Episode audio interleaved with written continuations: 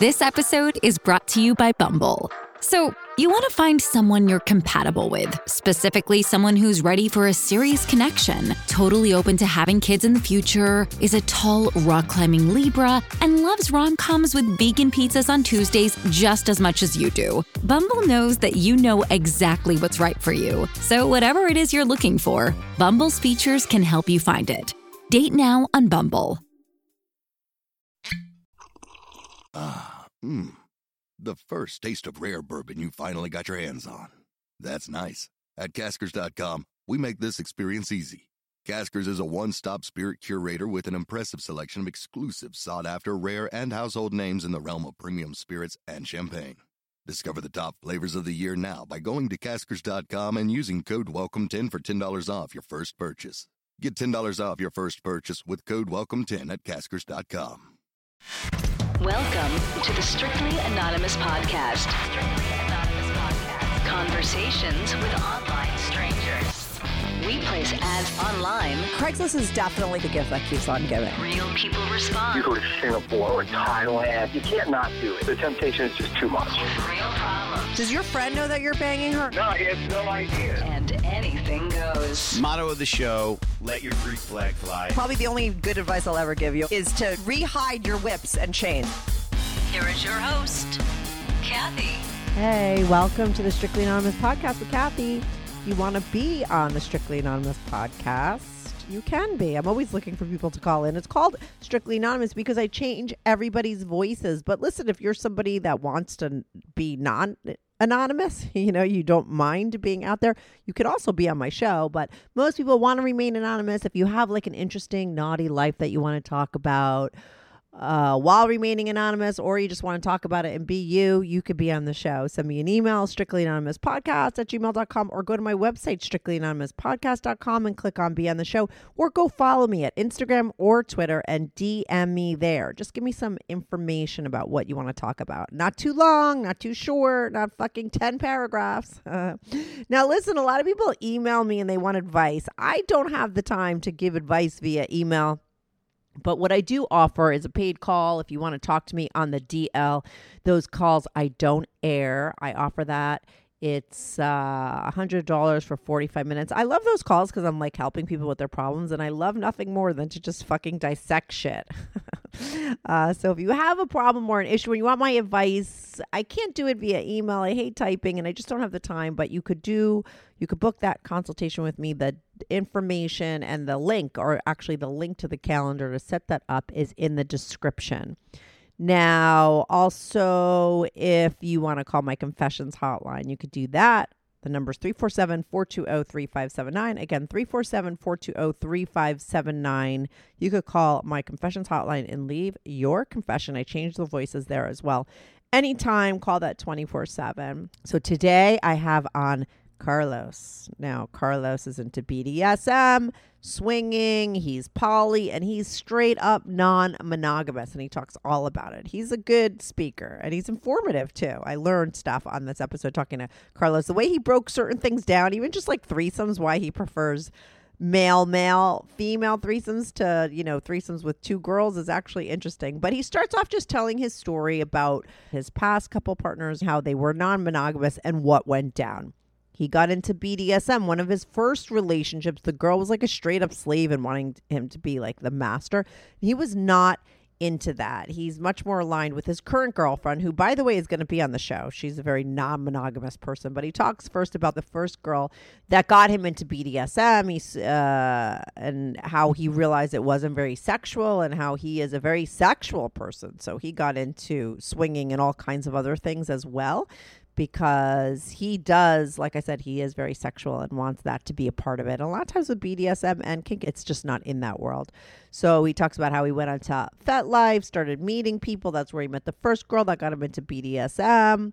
Uh, and then he met a woman who wanted to be like a slave and why he wasn't interested in being the master. He breaks down the difference between slaves and submissives, which I didn't really realize. His current girl is a submissive in bed, but equals in real life, and that's what he digs.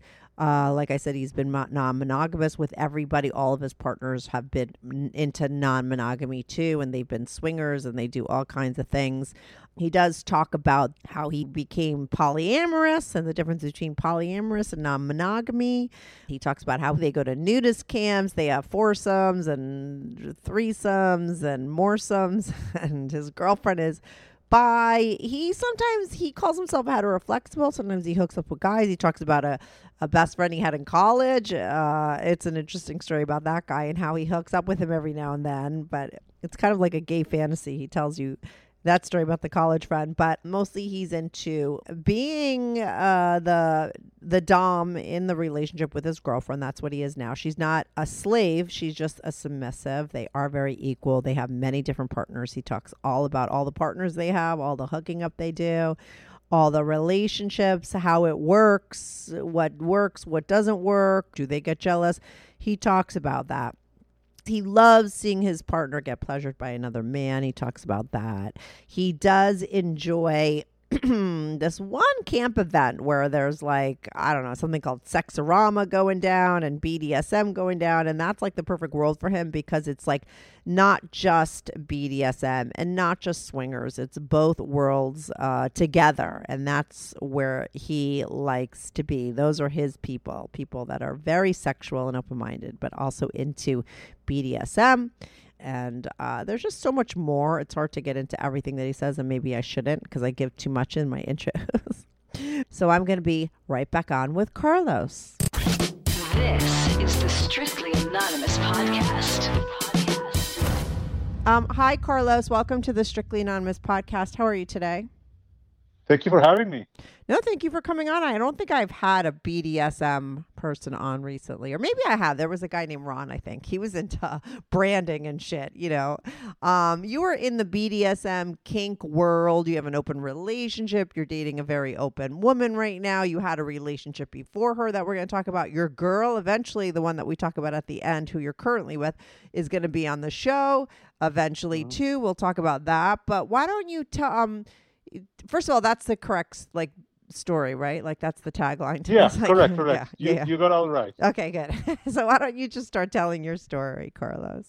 I mean, you it was the first wife that was it was it your wife was it the first wife or your first girlfriend that got you into the It was BDSM actually a relation a relationship between her. So I am, you know, obviously I you changed my voice, but I have an accent. I'm not from the U.S. I'm from Latin America. mm-hmm. And when I moved to the States, I dated this girl who was also Latin like me, but he was born. And when I moved to, I had always read about non-monogamy and I was curious about it. But growing up in such a Catholic country, I had never explored it. Yeah. So uh, when I moved to the US, I said, you know what, I'm in a new country, nobody knows me here, so I am free to fuck up. And I, when I went on dates, I said, you know, I don't believe in monogamy. So you know, most people were like, what? But this one girl was, oh yeah, she had read a lot of feminist books, and she was all over. Uh, then you know, we started dating, and it, but she was she was also kinky, and she introduced me to the kink world.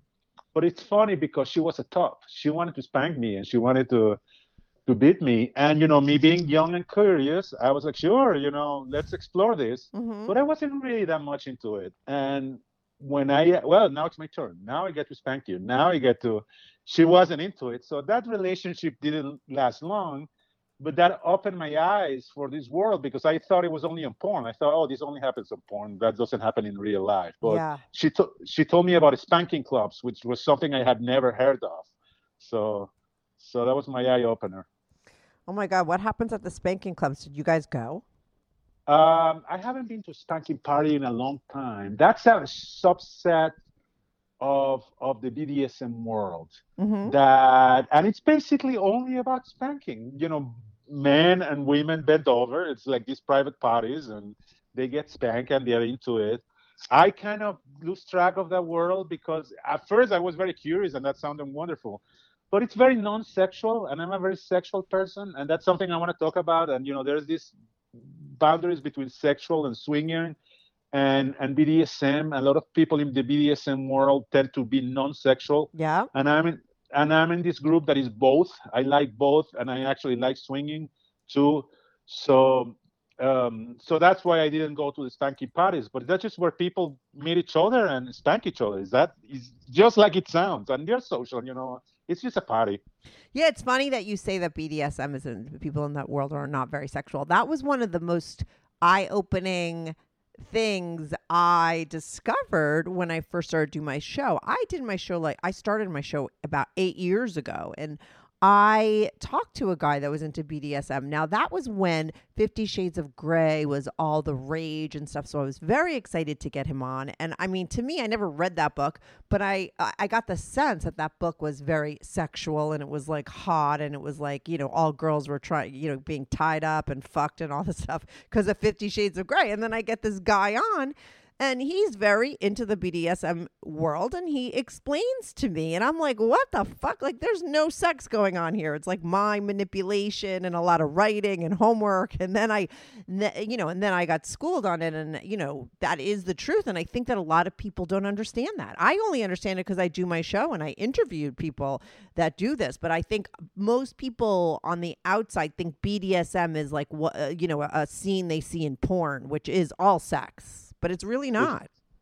It's, it's not. Now they do overlap, and there are BDSM events that are sex friendly, sex positive. Yeah. Um, uh, I go with my current girlfriend mm-hmm. to a couple of summer events. Mm-hmm. That are, those are my favorite type of, of of BDSM events because they are outdoors. They are like campgrounds or like one of them is a, a literal campground that gets rented you know like during when it's not this event it's like a kids campground. And the owner the owner rents it with cabins and people tent and you know everybody's running around naked and people are getting tied to trees and fucked everywhere. And it's just the most amazing. It's my favorite week of the summer. I spend my whole year waiting for that week. And there's a few of those around. Um, um, that that people go to in, in, different states and you know weekend uh, weekend on the woods things like that. Um, so those are my favorite. So continuing with my story if i may. So then you know i dated this girl. Um, we didn't last long but then i you know okay so if she's into the spanking thing there must be other people. And then i did um, some search and i when we broke up i started exploring more. And i found this website which you have mentioned many times and i want to talk a little bit more about it uh, FetLife. Funny enough, I found FetLife reading about um, about BDSM in Wikipedia of all places. I'm sorry, but the people that own FetLife must have gone into that Wikipedia and put their fucking website in. That's kind of smart. I should go put my my podcast in places on Wikipedia. yeah, it was on the links, you know, and yeah. I, I I I at first I signed up. Actually, my date, my birth date is on FetLife wrong because when I signed up, because I didn't know if it was a spam website or whatnot. And I spent months there just browsing and learning and reading and opening my mind to this new world until I went to a local event that and um, so a lot of uh, in different FetLife you can find there are a lot of local groups they have these things we call munches it's a social gathering and it can happen on a restaurant and people and it's non-sexual non-play. You just show up you meet people and people talk and you know when you're a newbie it's you're very shy right? Because you you've never been in, into this world. You think it's you're gonna you're afraid people are gonna judge you or you're not gonna be welcome or or what's gonna happen here. And oh it's a very informal thing. It's like going to a a meetup of people who like I don't know knitting or yeah. or and, that's how you meet people yeah. and it's a layer of safety. The important thing about the munches is that people you know nobody wants to invite you to their home or to their bdsm dungeon or to their sex party without knowing you. That's very so people get to know you and you go a lot of um, groups locally i mean it's much easier in bigger cities. Now i live in the middle of the woods so i have to drive away an hour or two to cities. I have many cities around but I'm, i live further away from from cities now but so there's no munches where I live, but in big cities, and you get to know people and you connect, and and then eventually you get invited to a to a play party, or you hear, you know, what the dungeons are in your in whatever city you are. So I start going to one of those, and that's where I met my now ex-wife in in one of those events. Uh, I I met her on a class. It was a rope class. Um, for for your listeners who don't know, that's a subset of BDSM has many subsets people who like needle play and like to, you know, um, get needles on them and that hurts. It's a lot about pain and sensations. People who like rope and getting tied up. So my current girlfriend is a rope top. She likes to tie up people. She doesn't tie me because I'm not a bottom. But um, there is so I went to a rope class out of curiosity. I really never got into rope, and that's when I met her. And and you know we we started chatting and then we met in another event in another month and so on and you know one day i asked her out for for lunch. First date i said to her you know i don't do monogamy. She's like yeah I, that's fine i don't i'm okay with that. She um but so then i started learning and i was very new you know and so i've learned a lot by my mistakes you that's how life works. She is what what people uh, in the BDSM world identifies as a slave. And there's a big difference. My current girlfriend is a submissive, but my current girlfriend is a submissive in bed. When we are in bed or playing, I, you know, I hit her, I, I restrain her, you know, do, do mean things to her. Uh, so in bed, we, I'm in charge, and she does as I say. But in regular life, we're equals. We make decisions together that that's just a, a sexual thing. Slaves like to be uh, submissive 24 7. That's oh, another word. interesting. Are you turned on by what you hear? I know I'm totally turned on by what I hear, and that's why I love Dipsea Stories.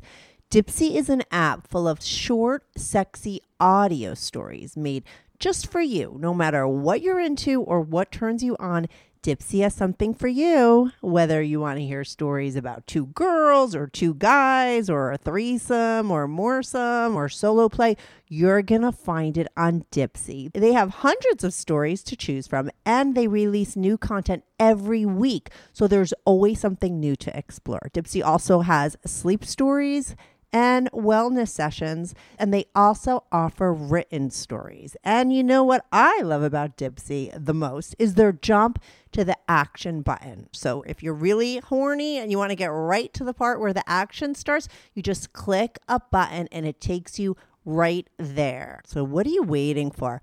Go get Dipsea now. And for listeners of this show, Dipsea is offering an extended 30 day free trial when you go to dipseastories.com slash strictly anon. That's 30 days full access for free when you go to D-I-P-S-E-A stories.com slash strictly anon dipseastories.com slash strictly anon or just go to the description click on the link to get 30 days of free access i never Yeah. i wouldn't know the difference i didn't even know Yeah. she was into being a slave and the difference Yes. between a slave and a submissive is slave is the submissive 24 7 Correct. interesting okay i no one ever made that distinction to me before okay go on and people who are slaves and you know now i can tell from experience i learned uh, they are more all about the the dominance and being taken control over Mhm. so and that was not something i was looking for at the time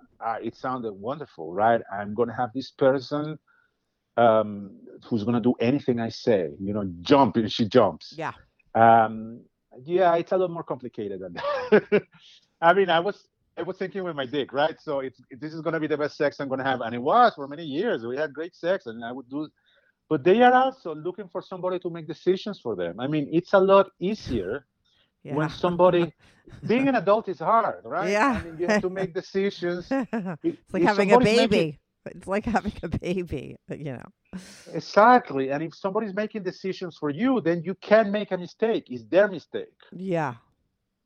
the other thing is I really wasn't cut out to it. I, I being somebody's um, owner, and it you just have to want it. And there are people who love that stuff. There's a whole subset of BDSM 24/7. There are books about it. There are societies about it. There are conferences about it. Um, that people go and learn how to be slaves, and they even have you know competitions or, or, or classes. I went to a bunch of those. Uh, but that ended up and she she wasn't happy because I wasn't taking control of her. I wasn't telling her how to dress. I wasn't telling, for example, people who follow they call this high protocol. Uh, You know, there's a way to talk, and they don't do it in public. They do it in private. They only talk to each other, sir. And different people do it differently. There are um, there are people who you know ask their master for permission to sit, ask their master to for permission to do things. There, and I was never into that that mood all the time. It is really hard. You have to really be into it.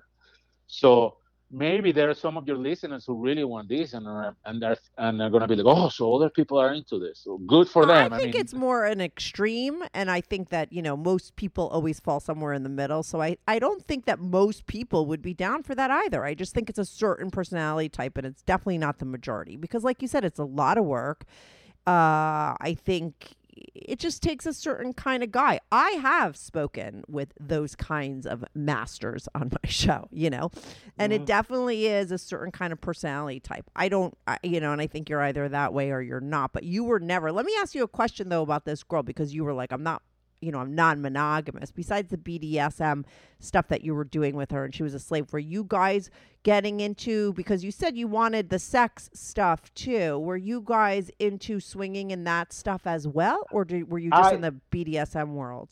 I took her to a couple of swing clubs, and now that I look back, that was a big mistake. I, I, she wasn't into it. She wasn't happy with it, and you know, I kind finally got the hint of it, and I stopped. Yeah. I stopped pushing her. Yeah. So that's one of my guilts of my marriage that I really forced her into something she didn't want, and the communication wasn't clear. So I mean, I'm gonna get a little bit ahead here, but our marriage failed because I was a selfish prick, and she was dishonest. well, I, mean- love that you could take accountability for your side of things because a lot of times people just want to be like one person's the victim, the other person's the perpetrator, but you could see both. You're both both. Yeah, and she, I mean, she really wanted this master slave thing. I really wanted to get my socks off, and there was a disconnect. I, she had no problem with me sleeping with other people, yeah. and I, I had sex. You know, I would go to some parties that were sex, um, sex positive, and I would have sex with people. And I even dated long term a couple of people during our marriage. Mm-hmm. But those Oh, relationships, really? yeah, yeah. Um, so, so, so, um, and this is an interesting story. So, an, another part of the story that I haven't told you, I don't think I told you this in, in our email. We were both very overweight. Now we are not because we both had gastric bypass surgery. At the same time. No, she had it two years before Okay, me. So okay. we both lost 100 pounds. Mm-hmm.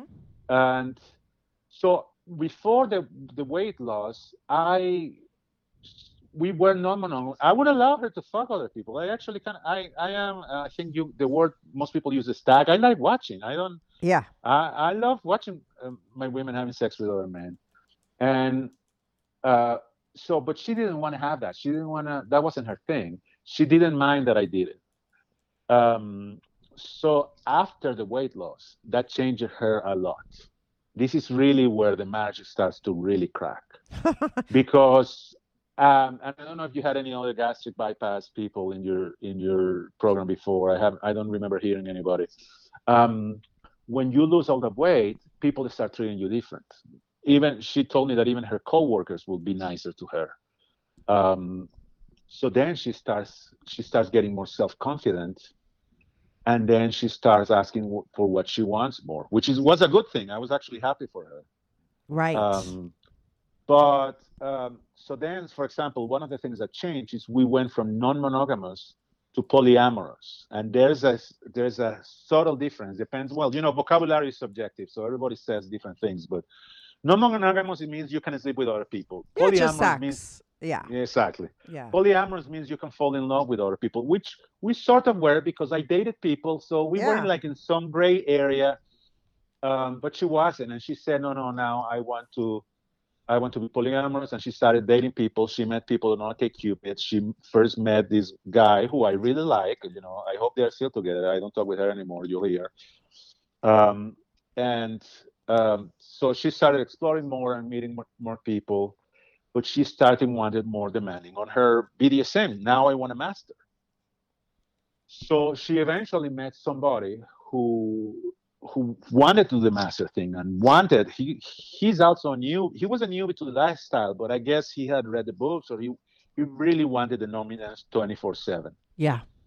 and you know good for her um, that's what she wanted what i didn't see at the time was and this was a boundary this is where she starts doing the like at the beginning i would say i'm, I'm the one in the wrong i'm the selfish one who who you know is only thinking about his dick and not taking care of her needs fine i'll take my responsibility for that but then this guy a warning sign number one that i should have seen he refused to meet me and that was a uh, that was a red flag from the beginning for me. Why won't he meet me? So, and um, B, I, I didn't notice at the time, but she started changing.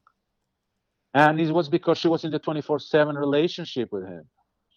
And, you know, I also, we had, you know, marriages are complicated. She started changing and we started going to couples therapies and she starts complaining about me and how selfish I was. Well, and, you know, things change a lot and the marriage is declining. So here's where I am not proud of this because this is a, anybody who's polyamorous listening to this will say, okay, that's a line, that's a line I crossed. But then one day I, it hit me with all the problems we were having that this guy must be blending in my marriage. So I went into her emails and there were emails from him telling her what to say on her couples therapy session. her master. That's Yeah. what she loves. The her guy of her dreams. Yeah. So Yeah. that's, you know, and I confronted her and then the marriage was over. Let me tell you something fantastic, okay? I no longer need a second cup of coffee anymore during the day. And you want to know why I don't?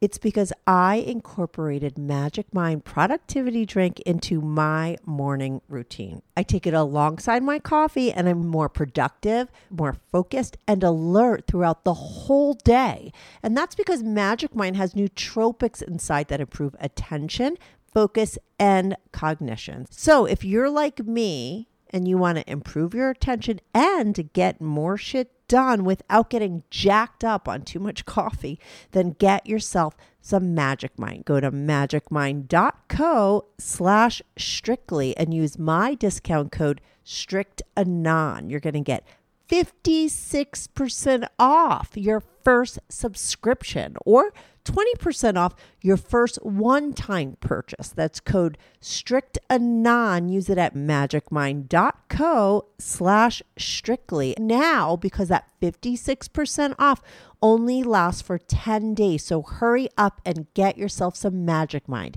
If you're hearing this after the 10 days is up, don't worry. You can still get 20% off with my code StrictAnon. Use it at magicmind.co slash strictly. Or just go to the description and click on the link. But I mean, I'm sure, and I think you've said it in other ways, that you understand why that was never going to work to begin with. You always weren't satisfied because you weren't interested in being a master. She really wanted that. She finally found it. You're both happier without each other because you were never really well suited, perfectly suited for each other to begin with.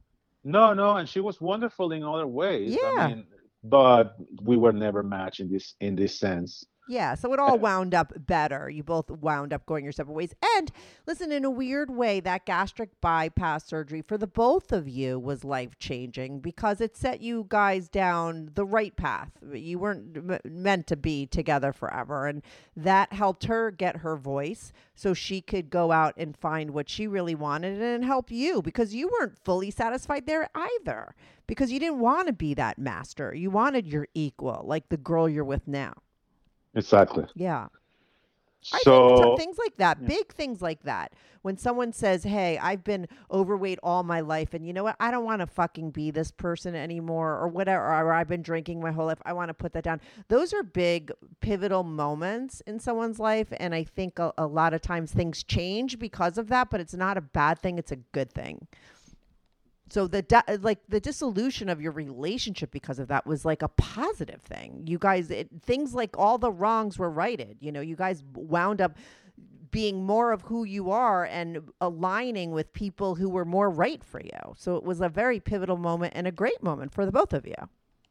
Yeah, I mean now I have a life that I, I love and I'm having, you know, I, I'm living the dream. Sometimes I want to pinch myself on Yeah, how good my life is now. Yeah, let's get to your dream. Okay, so you guys end now. th- Now go on because you're such a good So I moved to a I moved to a different area, more rural, but now I'm not this corporate job that I hate. Now I'm not not for profit.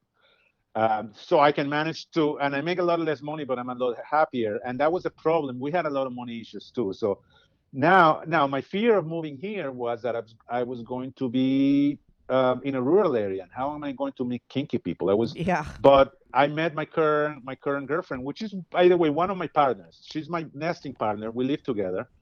But I have other people that I see. I have a partner near your area in New York, and that is a long distance things, and we see each other occasionally, but we talk a lot. I have somebody else local that is more sexual. She's not into the BDSM. Um, so we're both poly. My nesting partner has a couple of other partners. So we all date other people. Um, one of them is married, and sometimes we have foursomes, you know, her partner and their wife, and we all hang out. So I met my current girlfriend through Tinder of all places, but my profile said that I was kinky. So she, you know, we liked each other and we started talking. And she she's been polyamorous her whole life. She's into BDSM and always goes to the same type of events that I that I that I go to. Um, she's very self-aware and and you know knows what she wants in life and is not afraid to ask for it. Um, so basically, I mean, or or best we live for the summer because we spend the whole summer going to events or, or camping and naked or nudist campgrounds. Not, you know, a, a lot of nudist campgrounds are not uh, are not sexual, but but a lot of the events that we go to are either swingers or BDSM or a mix of both. Right, because you want uh, the sexual aspect of these experiences. Correct, correct. Um, and you know we're always going to munches and because we're in a rural area we have about three metropolitan areas but all of them are about two, two hours away from us. So we have we have like groups on on each of those cities that we go to. So we don't have a weekend that it's up that it's free. We, there's always some weekend some kink party some bdsm dungeon that we're going to or, or we have so many friends that we have sex with this this weekend we just had a foursome with a couple that we know that are wonderful and um and so yeah. How do you guys yeah. label yourselves? Are you both into members of the same sex? Are you just you know, are you only with women? Is she with women and men? Are you with men and women? She is bisexual. Mm-hmm. She, uh, I define myself as heteroflexible. Uh huh. Yeah. So you know, when we're in a foursome and if the other guy is heteroflexible too, you know, hands go places and it's all fine. Yeah. I I don't seek relationships with men uh, or dates with men. I do I do have a partner in in Europe uh, that I had this is a funny story with him because he was my best friend in college, mm-hmm. and he was a total womanizer, and I was I'm a scientist, so I was a geeky scientist, you know, nerdy. I was terrible with the girls, and he was like the womanizer, good-looking guy. So, but you know, many years later, I came out to him as all the kinky stuff, and he came out to me as bisexual. So now every time I see him, which is you know every three years when I'm in Europe or something, uh, we play, and it, for me it's like an ego thing. Like yeah, you used to go you, and he's submissive. So you used to get all the women when we were in college, and now you submit to me. Oh wow, yeah, yeah. that's like a hot fan. That's like a hot gay fantasy, don't you think? yeah, so that's probably the only guy, and but in general, I, I'm I'm way more into women than men. Mm-hmm. Um, yeah. Um, oh, there was a couple of things I wanted to say about FetLife that because you mentioned the website a couple of times in your in your show, and um, the one thing about FetLife to know is that um, FetLife is really not a dating app for those who are, have never logged in and say, oh, that's when I'm going to log in. Uh, FetLife is more of an educational social media. So people hate it when randos on FetLife text them, oh, you let's go on a date. That's not what it is for. It is really good for for just finding munches and finding events and showing up and meeting people in person. Mm-hmm. And and that's the thing. If any of your listeners are, you know, wondering, I want to get into this world, but I'm shy. I don't know how to go about it. Don't go and create a FetLife account and start messaging people. But if you go and you actually make the effort and you go to munches and you get to meet people, uh, and you know, and take the classes, there's always a local group. You know, safety about rope, safety about spanking, safety about whips, safety about. That's how you because you can get hurt with these things. You know. Yeah. Um, it is some of this stuff is dangerous. Some stuff they they call it edge play, which is like, for example, um, choking. Choking is one that they call edge play. That can get really dangerous really quick. I don't do choke. I well, uh, yeah, I advise against that shit. I had a girl yeah. on once, Casey, and she talked about yeah. choking, and the guy like choked her out to the point where she passed out. I just think it's you know not a yeah. game to be played. It's not, you know exactly the stakes are too high. It's like your fucking life. It's dumb. You know, just to get off, do everything else, do something else. Um, yeah, or for example, I went to a class the other day about knife play. Uh, my girlfriend loves that, and so you know how to clean the knives and and make sure you know you use these wipes, these these medical grade wipes, because those are the ones who kill all the germs, not just the Lysol ones. Yeah. That, oh my um, goodness. Yeah, so that that kind of thing. So when you go to the classes and everything, you know, like my girlfriend is into rope, so rope, you know, don't get your arms numb. You know, it looks beautiful. The pictures, on rope pictures. uh, I just don't have the patience for rope. That's why I don't do it because it's really a science of doing the knots and. But if you are suspended on a rope, and people lo- love that, like a rope rig where you're hanging out, but hanging off the of you know of the ceiling, but you can lose, uh, you can do nerve damage if you're not careful. Wow. Yeah, that exactly. And I cuz listen, a lot Mm. of times when I have BDSM people on, a lot of people, like the regular people that are listening, will be like, "Oh, I could never do that to a woman." I think that they always assume that a man that uh, hurting quote unquote women in this uh, way is somebody that doesn't like them that doesn't want you know and I, I what i think is interesting about you is that you have said and i think it's apparent by how you've been speaking you know you do you wanted your equal. You don't see your girl as beneath you. You don't want that. It, she's a submissive in the bedroom and that's where this kind of play mm.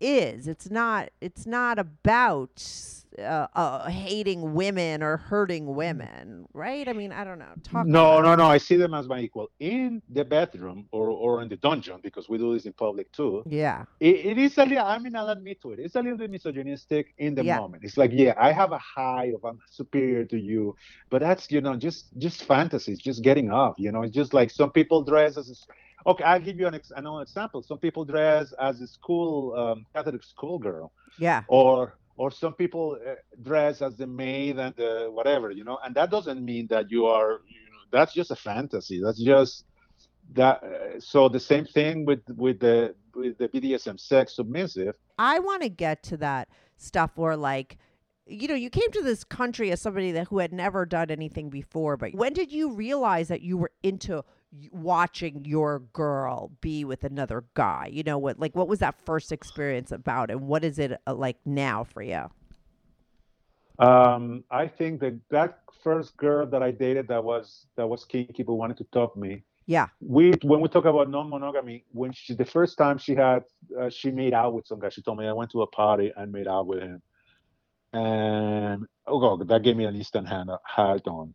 That Yeah. was just and i knew and i had watched all the porn so it was kind of so i sort of knew that that was something that excited me but when it really happened to me um then I remember with my ex-wife going to when we went to swing clubs, and it was amazing seeing her with other men.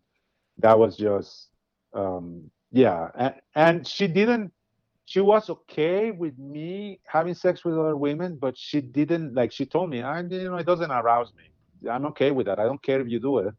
But for me it was hot it was hot for me to know that she was sleeping with other men and she didn't really want to. That was the that was the sad part. But you know with with the current partner from Mhm. the first date from the beginning i said this is what i'm into. Yeah. And and um, you know one of her partners loves sharing too and we're all about the group sex. So it's been great. Or we, we go to parties where that happens. And you know some sometimes we tend not to do it with people that we just met. It's very rare that i think it has happened but we usually go on a date first or meet them. And then at the party at the dungeon or at their house we will have we will have a foursome or um oh the other day we were we were in canada and we met it was amazing. We met she through an, an app called Feeld. I don't know if yeah you- yeah i've you- heard of that one yeah. uh, Okay, you mentioned that. So we met a guy and we uh, we hung out with him. He was French speaking, and we had a threesome, and it was great. Um, now in that had the best- threesome do you hook up with the guy too or uh, are No, you always looking for guys that are open or it's it's cool if they're just with your girl I was cool with him. Yeah, no, I- he was. I just watched, and well, we you know took took turns on her. mm-hmm. He was a little bit shy, which she loves the shy guys. So I didn't want to push that. We had not, you know, there's this whole process of negotiation, and because he was a very, uh, he was very newbie. That's one thing I like about experienced people. With experienced people, you can go and say, okay, what are you into? You know, and be upfront. yeah Uh, yeah, no, no, no, no. Oh, yeah, I can man, male to male is okay, and you can be with newer people. They are shyer, so they are not as upfront of their needs of what they want mm-hmm. Um, uh, with you know with experienced BDSM player. Okay, so you go by the color code, which is yellow and red. Red means stop, yellow slow down. And I and I have a feel, and you know some people have low pain tolerance. Some people amaze me. My girlfriend is like that. She has she really likes a good. I mean, I leave marks on her butt like red. Oh yeah, she Yeah. loves it. She Yeah. loves it. She's like, and she, that's what she wants. Sometimes it amazes me. I mean, I I love giving it to her. Don't get me wrong, I love it. Yeah. But sometimes I'm looking at it and I'm looking at the marks the next day and the bruises, and I'm thinking, wow, I can't believe she likes this. but she does. How old's your when- girl? I'm sorry. How old's your girlfriend now that you're with? Uh, Your She's nesting her early thirties. She's in Yeah. her thirties. Yeah. And did she And- ever have relationships like this before you, or like was she open always? Uh, she's never been monogamous since since high school or college or something. Yeah, her her first college experiences were non-monogamous. She dated women. Um, uh, yeah, she had she had actually when I met her, she was dating somebody, and they were he wasn't too too too um, clear that he wanted the the poly thing. Mm-hmm. And when then she met me and she went to him, by the way, I met this guy and I think we're gonna go start going out. That guy was like, No, I don't think I'm comfortable with that. And she told him, Oh, you're not comfortable when then this relationship is ending because this is not how this is gonna work. Right. She's straight Uh, up about what she's. I can't wait to talk to her. She's going to be on for sure. But um, Yeah. so she was. She was like you, always straight up about who she is, and she's always lived a non-monogamous life. How many, like right now, how many other relationships do you guys have? So we I have two relationships and she has two relationships officially. Mm-hmm. So uh, only of my two. Re- oh, uh, so actually, we all have we both have threes, three, but you know one of those three is us. So we have two extras. Is it important for you guys to make your guys' relationship primary or on the top, or is everything equal? No, we are we are what they, we call hierarchical, and that's a taboo subject for a lot of poly people because they think that's wrong. A lot of people are like, no, everybody has to be equal. I don't think Uh, you should be equal. I think hierarchical. That's when you make your relationship the primary one and tend to it as the top, right? That's what that means? Yeah, we live together. We, you Yeah. know, eventually, you know, if we get married, we'll commingle finances, which you know is not something we haven't decided, but it's also Mhm. not out of the table.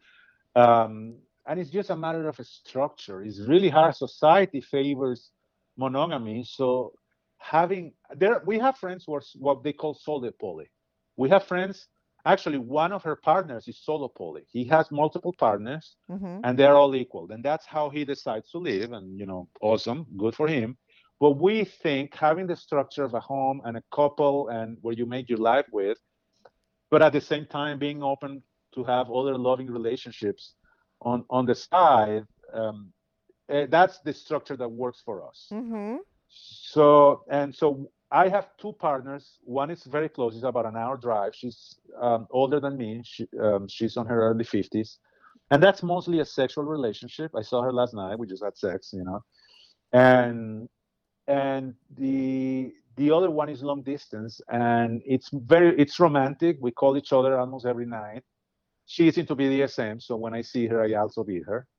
Uh, ac- actually, I intro- funny enough. Sorry. I introduce her. I introduce her. She has a pri- she's far away from me, right? Yeah. But she has a primary. I introduce her to that primary.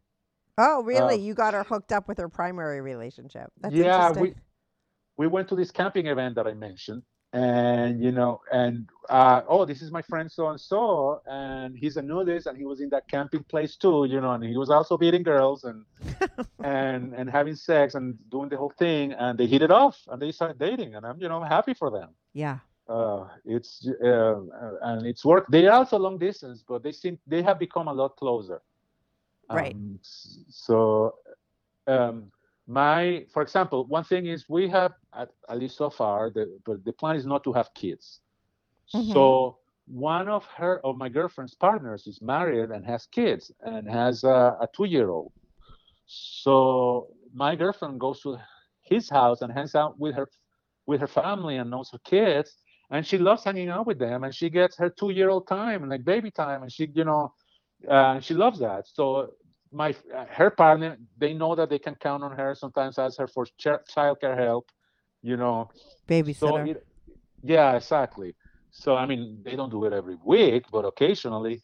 that's so, that's uh, how she gets her baby fix because she's not going to have babies with you, is what you're saying. Exactly. So Mhm. it works. It works for everybody. Um, and you know, there are certain things about each of us that are different. Um, I am. I tend to be. I told you that I'm a scientist, so I tend to be a very cold person, calculating in the sense, you know, very non-emotional decisions. Um, and that works for certain things, but that can bother people. That used to. Uh, my ex-wife was an artist, so that you know, It's there's exact yeah, opposite, that's- yeah. yeah Uh-uh. personality so if you want different personalities of different things from different people that's how the poly works for us Mm-hmm. yeah Right. So you're not putting all your eggs in one basket. What you don't get from her, you you're free to go out and get from somebody else, and vice versa. Now, are there ever any kind of jealousy that happens between you guys? Like, what are the or, or anything like that, or are you guys both so super open and professionals that you're no fine? there there is jealousy there is jealousy it doesn't happen very often i think i mean we're i think we're great at poly and i'm just saying i'm not just saying that i think based on all the things that i've seen but i can tell you a couple of of of little jealousy events that happens. One of her partners the one that has kids the other day we were in a party and he went and told her something like you know something on the lines of go make me a sandwich on a picnic. And it sounded very bossy to me at the moment. Mm-hmm. and it kind of gave me a little bit of trauma of my wife's submission to another man and i got really really like and i went and spoke with her and he, she was just asking me to make him a sandwich. It wasn't a big deal. But you know that day i got and i didn't get mad at her. I she didn't do anything wrong. He didn't do anything wrong. It's just that i got jealous. Yeah, you were um, triggered. yeah. I you know the, i think my my girlfriend gets the most jealous is because we live together so we don't do the bdsm as often the whole beatings and chains and whips so uh, sometimes you know i go to we go to a new party we go to a new dungeon and then i meet somebody else and you know new new energy right new person and she wants me to beat her so 10 minutes later she's on the san andreas cross you know this train and i'm flogging her or whatever and you know, uh, sometimes my girlfriend is like, "You haven't done that to me in two weeks." Um, right. Yeah. So, um, yeah. So it happens. You know, you talk about it, and that's the best thing. And you know, and, it's true. I haven't done that to her in two weeks. So, um, uh, you know, the other day I was in a party, and there was a. It's a long story. It was a little bit of drama. I wasn't getting along with somebody in the party. It was in a. I wasn't in a good mood. And then suddenly I see my girlfriend and she's fucking one of her partners, you know, and I got, I don't know, I was in a bad mood and I was, I got really, really jealous for some reason, which I normally do. I usually, but at the same time, it was this mixture of jealousy and it was so fucking hot because I was so fucking Oh. jealous. Oh. hmm A I- little cuck in you. Yeah, and she asked me later, and it's like, "Were you jealous? Were you upset?" And I said, "Yes." And she's like, "Why?" Oh no, I was having my own issues. Like they didn't do wrong anything wrong. I, I have seen them have sex multiple times. I have enjoyed. I have enjoyed it. I have joined them, but that day I was jealous. I mean, it happens. It's it's just human nature Yeah. and but you deal with it you talk about it and and a lot of times uh, we have another friend i mean and, and that happens that's a uh, that's a warning sign when you when you date couples or when you you know well my rule my rule is not kissing my rule is no and you know if they're newbies we sort of understand and let it go because we know that newbies get used to losing those rules Yeah. if it's somebody who's been around for many years and still has too many strict rules, you know, we start thinking, well, you know, this they should probably. I mean, to each their own. We respect the rules. If the rule is, you know, no holding hands, we won't hold your hands. Uh, but, but that to me usually sends a signal like this person needs to do a little bit of work because if you've been non-monogamous for five years, um, at the end of the day, look, nobody. Not. I do not have, even though I like the whips and chains, I do not have my girlfriend chained to my bed. right. If if she wants to leave me tomorrow, she can grab her things and leave. Even if we were married, she can file for divorce. So there's no point in being jealous. Uh, you might as well enjoy life. If things end, they're gonna end. That's it. There's nothing I can do about it. I wouldn't say that I wouldn't be brokenhearted, but I, but I, I might as well enjoy li- enjoy life while it lasts, and and try to to make her happy and be honest when I am not. That's that's all you can do. Right, and know that if the ending comes, you could de- you'll deal with it. It'll just be over, and yeah, it'll be painful, but life goes on. And I think that that's Simple. sometimes the biggest fear about it. You know, for sure. Do you guys share partners? Um, we don't have long term, so we don't have long term. Her two partners and my two partners are we don't share them, but occasionally there would be sex in between us. So yes, Like right, because you have foursomes with your partners, right? Because I mean, she's into women, so I would. Does she sleep with your female partners? yeah, uh, she has done threesome with two of them, with the two of them. And Mhm. again, these two that I'm mentioning are the, the two that I see regularly. Mhm. There is a bunch of other people that I have sex that I have sex occasionally with, but these two that I see regularly, she has ha- she has had threesomes uh, with both of them. I have had threesomes only with one of her partners. With the other one, I never have had. But I would, you know, the, the, because he's also long distance, the occasion has never arisen. I will tell you one thing about threesomes, though. I do prefer threesomes with two men and a woman than two women and a man. How come? Uh, because if you're having sex with two women, you have to last for the two of them, and you have to like when you're having sex with the, with the first one, you're like until she comes, you're like thinking, you know, okay, think about taxes, think about, oh yeah, duh, Uh, so- that makes sense. Yeah. and then you're like worried that you're gonna you have to please two women, and it's like you know you have to make them come, and it's like so uh, you're a little stressed about that. If you're having a threesome with two men and a woman, a woman, you know, just if you come, doesn't matter. The next guy is gonna take over. and He's gonna. Mhm. And by the time he's done, I, you know, I can recover. Um, I wouldn't say very quickly. It takes me, you know, 10, 20 minutes, but I can. I can usually have two goes at it. Um, so it's less. It's um, it's less pressure, and she enjoys a lot more. That doesn't mean that I don't like threesomes with two women. It's amazing. It's an ego booster. I mean, Mhm. my first threesome, I I never had a threesome with my ex-wife with two women. We had threesomes with two men. I, I didn't get to have a threesome with um, with two women until I started dating my current nesting partner, and it was an ego booster. It was heaven for me. But now that I've done it a few times, I say that I prefer when there's two men and a woman. right, because of the work, because of what you just explained, which makes sense. Yeah, yeah, and um, the other thing, you know, um, after the gastric bypass, losing all that weight made you know wonders for my sex life. I last longer.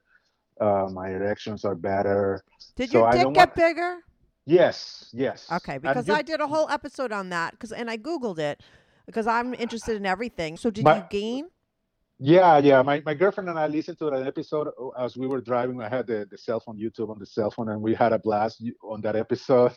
and yes, it is true. I mean, actually, that was uh, my ex-wife. After the, the I had the surgery, she said, "No more anal sex for you. Uh, It hurts too much Oh Because- god, too big. because it got too big." Yeah.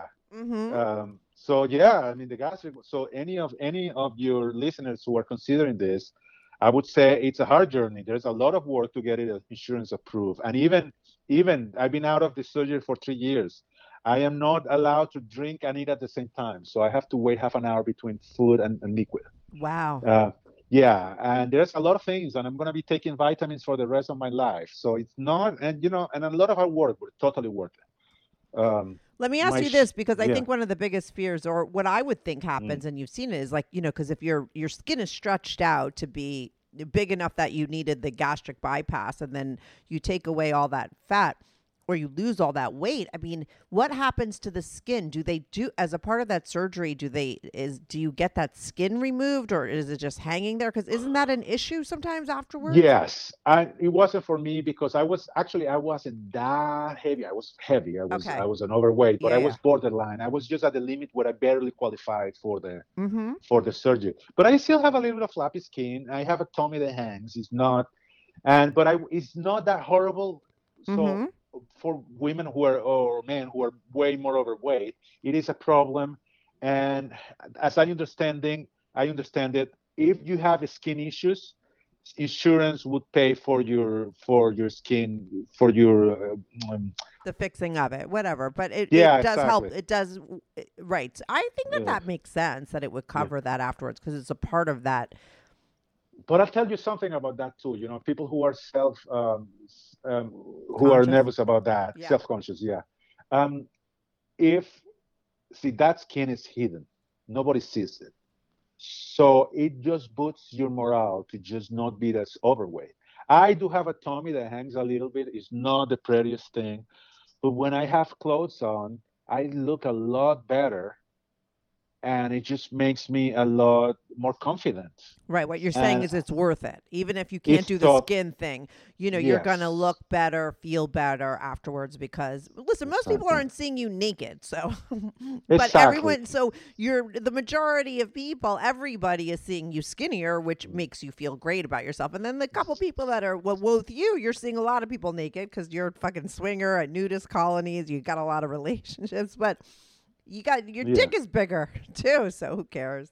and you know in maybe the swinger the swinging community can be different but the bdsm community is really body positive Mhm. um, people and you know people don't care you go to these dungeons and and all sizes and colors and are getting beaten up nobody judges judges you i i it's really uh, the swing community depending on the swing club and depending on on on, on what city you are it can be a little bit more more tricky on that people tend to be a little bit more judgmental but again just find your people um, Who are your people? Are you would you say you're more aligned to the BDSM world or the swinger world or all of the above?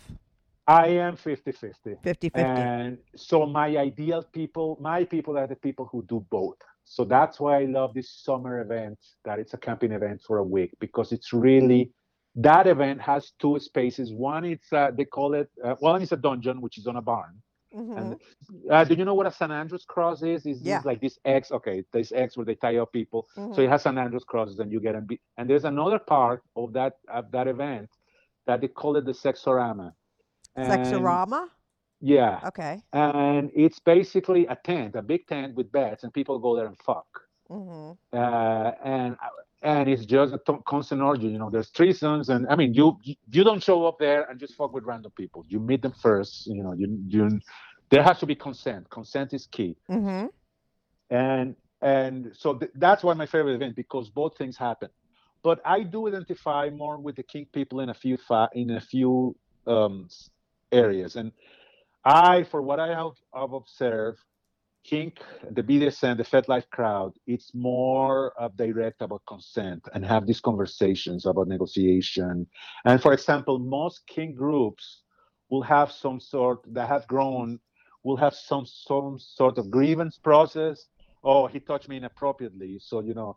Um, sometimes it's a little bit too much of drama, but they take it very seriously. You can get banned from from a party from from violating somebody's consent. It's really i find that a lot of swing clubs in big cities it's a you know there's a lot of more alcohol for example. Uh, in the kink world that's frowned upon you don't get drunk and beat somebody because it can be dangerous. You don't get Yeah. high and beat somebody. And uh, while in the swing clubs you know getting hammered and then going to an orgy is more common. Hmm uh, so in that sense, I identify more with the kink people. I, I feel more comfortable in that world. hmm I do I do find that some kink people are a little bit uptight about sex, but you know it's fine to each their own. Uh, if they're so in that sense, I'm a little also more swinger. Yeah, you know uh, we get along, we like each other. You're hot, I'm hot. Let's fuck. So. Um, so, yeah, you- but- yeah, that's interesting. The kink people being uptight. It's because maybe they're into like one specific thing, but they're closed off to other things. You mean in that kind Yeah, of way? Yeah, and people are very specific in the kink world. I'm yeah, into that's what I mean. so- Yeah, yeah, yeah, yeah. So I'm into spanking. And I go to spanking parties, or I'm into rope.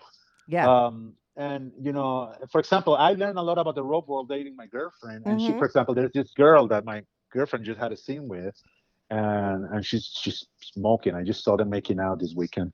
And oh, I can't wait to uh, have your girl on. She's gonna tell me all these stories. and we have pictures of her on Patreon. You give, gonna give me some pics, right? yeah, Yeah, okay. I'll, I'll, she's gonna give them to me tonight. Yeah. Um, so, but this this my girlfriend was really um, she didn't want to cross that line of, of you know getting sexy with her because apparently there's this whole protocol when you are the top rope of somebody and you're tightened up. It's, sometimes it's frowned upon getting sexual. You have to respect that. It's a different thing in the rope world. Yeah. So you know, and everybody's got their own little little uh, things of how they do, um, You know, I'm I'm very much in what we call impact play, which Mhm. is just basically giving you bruises. You know, with floggers and, and paddles and canes. I I do like chain restraint. Um, it's similar to rope, but chain is a lot quicker. You don't have to make the knots. Mm-hmm. So I tied you up to the bed uh, you- with chains, and I use these connectors, so it doesn't require learning all these notes and all the time, and it, it's just faster. So in that sense, see, but I'm telling you this, and you're probably understanding and say, okay, somebody from the rope world will be judging me for saying this right now because I'm just a lazy bum who doesn't want to learn. So No, you're just not. You're impatient. You're not. That's not for you. I mean, I think that that's cool. I've had a shibari expert on, and you know, a lot of those. It is. It does look time consuming. It's beautiful. You know, it's it's more like visually beautiful. But I've heard from people that are into that world, and it's a very different thing. But it's very, like you said, it's very specific. I love how you've broken things down. Uh, even like the threesome difference. You've told me some things that I just never heard before, but even though I've talked to millions of people, so you gave me a great episode. Thank you so much for coming on. I cannot wait to get your open minded girlfriend on. People, my listeners, of course, love listening to females that are like her, which is, you know, she's been open since the get go, which is fascinating. So we're going to get her whole backstory. You've been great. I mean, I have really not had to say much on this episode. You just it told uh, your story really well. And it was very informative, too on top of it, which I love. So thank you so much for calling in and sharing your story. Thanks, Carlos. Bye. take care. Bye. Ah, mmm. The first taste of rare bourbon you finally got your hands on. That's nice. At Caskers.com, we make this experience easy. Caskers is a one stop spirit curator with an impressive selection of exclusive, sought after, rare, and household names in the realm of premium spirits and champagne. Discover the top flavors of the year now by going to Caskers.com and using code WELCOME10 for $10 off your first purchase. Get $10 off your first purchase with code WELCOME10 at Caskers.com. Hey everyone, thanks so much for tuning in to this week's episode. If you want to follow the show, follow me at Strict Anonymous on Instagram or Twitter. That's at Strict Anonymous. If you are on YouTube, make sure to subscribe. I love YouTube as a platform for my show because people comment there and I try to reply back to every single person who posts a comment. So even if you're not listening on YouTube and you want to talk about the show, go to my YouTube channel, subscribe, like, and share my videos. It's Strictly Anonymous Podcast. If you want to sign up for my Patreon, on my Patreon, you are not only supporting my show, but you will get these episodes early, ad free, and you get to see anonymous pics of my guests. Most of the girls send in anonymous pics, and some of the guys send in anonymous pics. So if you want to see anonymous pics of my guests, as well as support my show and get these episodes early and ad free, sign up for my Patreon, patreon.com slash strictly anonymous podcast. That's patreon.com slash strictly anonymous podcast. The link is also in the description below. Thanks so much for listening.